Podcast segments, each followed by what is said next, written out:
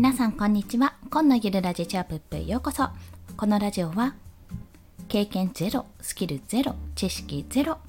ゼロから始めるおうちビジネスについて日々の気づきや学びをシェアする番組です。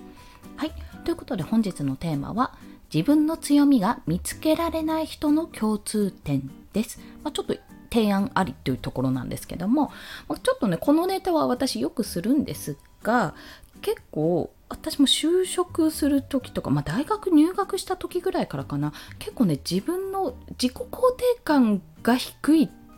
かったのかな。今思うとそうだったのかなとも思うんですが結構ね自分の強みって分からなかったんですよ。これができるあれができるっていうのはなんとなくは分かっていてもなんかうまくそこに本当にそれができるのって言われてうってこう言葉に詰まるところがあって確実に私の強みはこれですってことがね言える自信がなかったんですよね正直言うと。まあそんなことがねもしかして今の若者というか今の世代の人たちはどうかわかんないんですけども情報発信してると常にそこを問われるっていう部分があるのでそういった意味でねもしまだ迷ってる方とか、まあ、正直何者でもない自分が何を発信できるのかって考えてる方がいらしてたらもしよかったらちょっと聞いていただきたいなと思って今日は放送させていただきます。そしてこの放送のポイントもう早速お話しするとこれは、まあ、結論ですね。自分を客観的に見る目が足りない、まあ、圧倒的に足りないっていうところですね、まあ、こちらについてちょっと解説をしていきます。あ対策もあります。はい。で、この自分を客観的に見る目が足りないっていうのは、あの、本当に、これ音声配信やられてる方とか、ブログ、SNS 発信とか情報発信されてる方、もしかするとあるあるかもしれないんですけども、まあ話すんですが、結構自分が今悩んでることとか、今こうだな、あだなってうんうんうなってることって、過去の自分がすでに発信していることだったりするんですよね。解決法を。であこれ同じこと言ってらみたいな。あれ？何？私過去の自分が解決してることでもう一回悩んでたの？みたいなことがねよくあるんですよ。ということはそれは前に進んでないパターンか違う切り口で悩んだパターンか、まあ、もしくは定期的にそういう悩みが来るからそれに対する対策ができてないパターンのどれかなんですね。でそれらを見るに要はね自分で言えてるってことは自分の中で答えがあるわけですよ。答えがあるってことが分かってるはずなのにもうそれが隠れているか忘れてるかしてるわけなんです。まあ忘れてるんだろうと思いますけど、で、それって自分を客観的に見れてないんですよね。自分がちょっと一歩離れて、ああ、どうしよう、どうしよう、ああしよう、ああしよう、みたいな悩んでる自分を、まあ、こう遠くから見るような形で第三者目線で見るとしたら、いや、こいつさ、って何悩んでんだろうって、今言ってること全部さ、私の3日前の放送で言ってるんだけど、みたいな状況になるわけですよね。それ、きっと。きっとこの悩んでることを今私がこう音声で取りためたとして、それを3日後ぐらいの私が聞くと、なんでこの人こんなことで悩んでんだろうな、いや、前にも言ったんだけどな、みたいな状態になるわけですよ。それって自分を客観的に見られてないんですよね。まあ当たり前なんですよ。自分は自分だし、主観的になるし、それはね、当たり前なんだけども、私が思うにやっぱり情報発信してる人とか、まあ、成功している人ってこう波はね感情の波はあれどもやっぱ自分にはこれがあるこれができる、まあ、自分の強みはこれ武器はこれで客観的にね自分の武器とかも、まあ、それに基づいた実績もありつつもやっぱそこがあってあのできているっていうその自分のことをねやっぱり客観的に見てそこの強みが分かってる方が多いですでこの客観的に見る力って相手のこともそうなんですよ。相手目線に立つっていうところも私この客観的に見る力につながっていると感じているんですね。相手のいいところは分かるけど自分のいいところは分からないっていう人はもちろんいらっしゃるし私もどちらかというとそっちのパターンだと自分では感じています。ただこれってあの、じゃあ相手のことはよくわかるのにね、みたいな話じゃなくて、一歩足りないんですよ、力が。その客観性が。自分のことすら、ふっとこう、本当に上から見上げ、幽体離脱したようにね、したことないけど、上から見上げるような形で、あ、この人こんなことできるじゃん。コンさんこういうことできるよってことが見られたら、悩む必要も、悶々とした不安に駆られる必要もないんですよ。人のことはできるのに自分のことはできないは、つまりそこが足りてないってところだと私は結論付けたわけです。で、これに対する対策っていうのが、まあ皆さん一度はやったことあると思うんですが、まあ対策があります。3つ。1つ目は、履歴書を書いてみるです。履歴書を書く。あの、書いたことありますかね？転職活動とかするときに、まあ履歴書って未だに多分書くところあると思うんですけど、自分の強みが見つけられないって本当に客観的に履歴書を書くとあのね、書かざるを得ないんですよ、強みを。職務経歴書とかね、書いたことあります？職務経歴書。私、転職活動っていうか転職経験があるんで、書いたことあるんですけど、自分はこの仕事をしてどういう学びを得てどういう結果を出したかってところまでがっつり書くんですよ。ほんとね、アルバイトのことまで書きましたよ、私は。あんまり経験がなかったから。今だったらね、もう少し書けると思うんですけどね。ただ、要はね、自分はあの例えば1年しかこの仕事続けられなかったって思うかその1年間の間にこういう学びを得てこういうことを得られてで次に進むためここがこれここではできないなって感じたから自分は次に進むためにこうしましたとかそういうふうな見方で見方ができるかどうかなんですよ。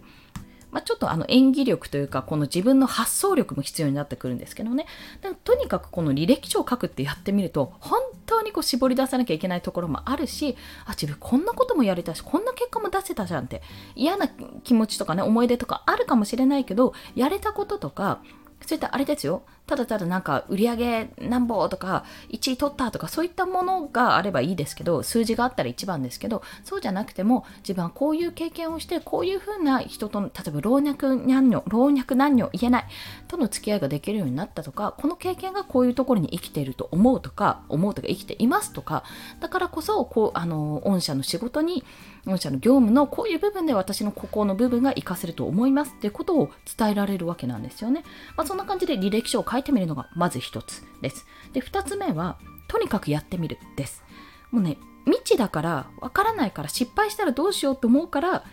あの悩むのであって、まずやってみたら、なんか意外と、あ、できなかった、ダメだった、はいはい、おしまいみたいな 感じの気持ちになったりするんですよ。もうダメはもともとでやってみる。当たって砕けるような気持ちで告白するみたいな感じです。付き合いたいって、どうしても付き合いたい、この人と。もう本当になんか振られたくないって思うんだったら、少しでも可能性を高めるために、その、振られる可能性を削っていく必要がありますよね。まず認知されるっていうのが一つでしょうし、仲良くなるとか、その子の好きなもの、好きなアーティストとか、どんな部活やってて、どういうものが欲しくてとか、どうやったら仲良くなれるかとか、どういう人が好きなのかとか、そういったところ調べますよね、きっと。あの、私はめんどくさいんでそういうことやれないけど、やらないですけど、あの、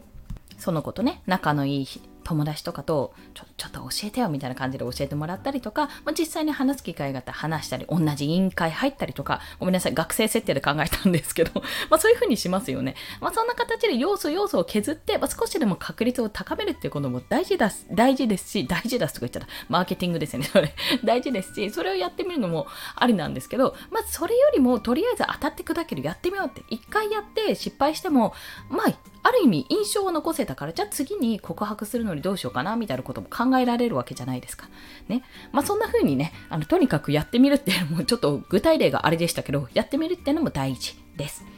そして最後は、人に聞いてみるってとこ。これをね、私はよくやります。まあ、自信がない時に夫とか、私の母ですね、とかに、私の強み何かなみたいなめんどくさい質問をかけてみたりしますよ。しょうがない。家族だから許してって思って、そこは話します。結構、あの自分が思っていた部分じゃない部分を話してくれる時があってまあ、要は自分が気づかない部分があの強みだと思ってくれてるんだなって思うところもありますのでそういった意味であ私結構凝り固まった目で自分のこと見てたんだなっていうようなところも気づくことができます。なので人に聞いてみるっていうのは結構重要です。まあ聞き方にもよるんですけどなんかね軽い感じでねこっちの服とこっちの服どっちが似合うかなぐらいの感じで聞けるとね、いいなと思います。まあそんな風に聞けるような間柄の方がいたら、もうぜひ聞いてみるのもありかなと思ったので、本当の本当に客観的に見てもらうっていう意味で、人に聞いてみるのも一つの手でございます。はい。ということで、まあそんなお話をさせていただいたんですけども、これですね、まあ、合わせて聞きたいということで先に合わせて聞きたい言いますね。私もね客観的に未だに見られない時があるというか見られないんですけど、まあ、そんな時に私の場合はオンラインキャリアカウンセリングこれは普通に有料なんですけどもにあのサポーターさんにお願いしてキャリアカウンセリング受けさせてもらって自分の強みをいろいろ話してもらいました。すごい感動しましたここ。ということで働き方につまずいたら第三者に聞いてみるのもあり。という私が使ったミートキャリアさん、ミートキャリアというサービスがあります。ま、これね、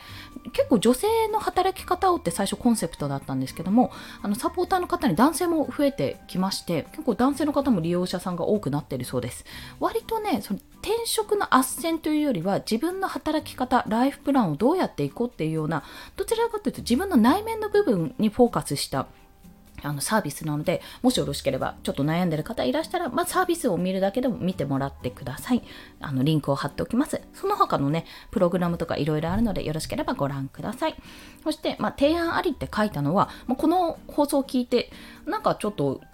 聞いてほしいなとか、強み聞いてほしいなと思った方で、これは一提案です。あの、もしいたらで全然いいです。レターかコメントとかいただければ、あの、こちらから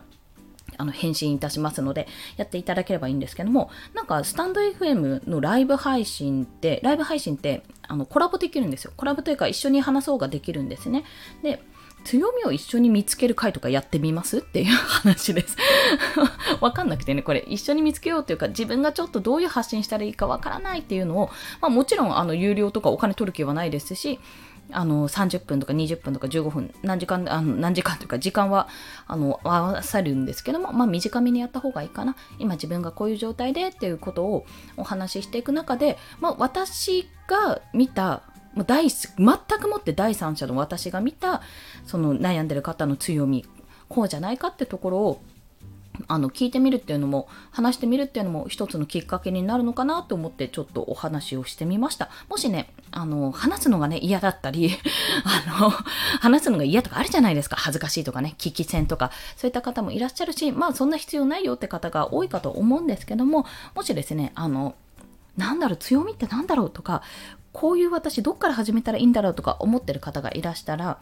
あのレターとかそれこそコメントとかに残していただければ、私、回答させていただきますので、僭越ながらね、回答させていただきますので、もしよろしければくださいっていう、そんなお話でした。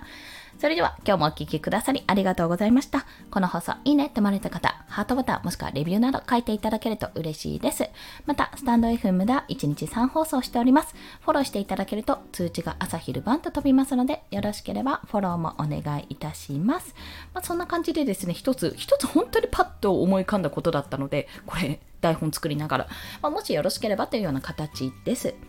まあ、あのお昼のライブ放送の時にお話しするでもいいですしまた別の時間取るのもちょっと時間を合わせながらっていうこともできますしもしレターとかねコメントとか頂戴した場合はそこから経由して質問回答みたいな形でお話もできますので本当に私の個人的な感想というかご意見というか考えになってしまうのが恐縮なんですけどもまあなんかちょっと聞いてやっかとか話してやっかみたいな方がいらしたらよろしければお試しください。お待ちしております。それでは今日もコツコツ頑張っていきましょう。コンでした。ではまた。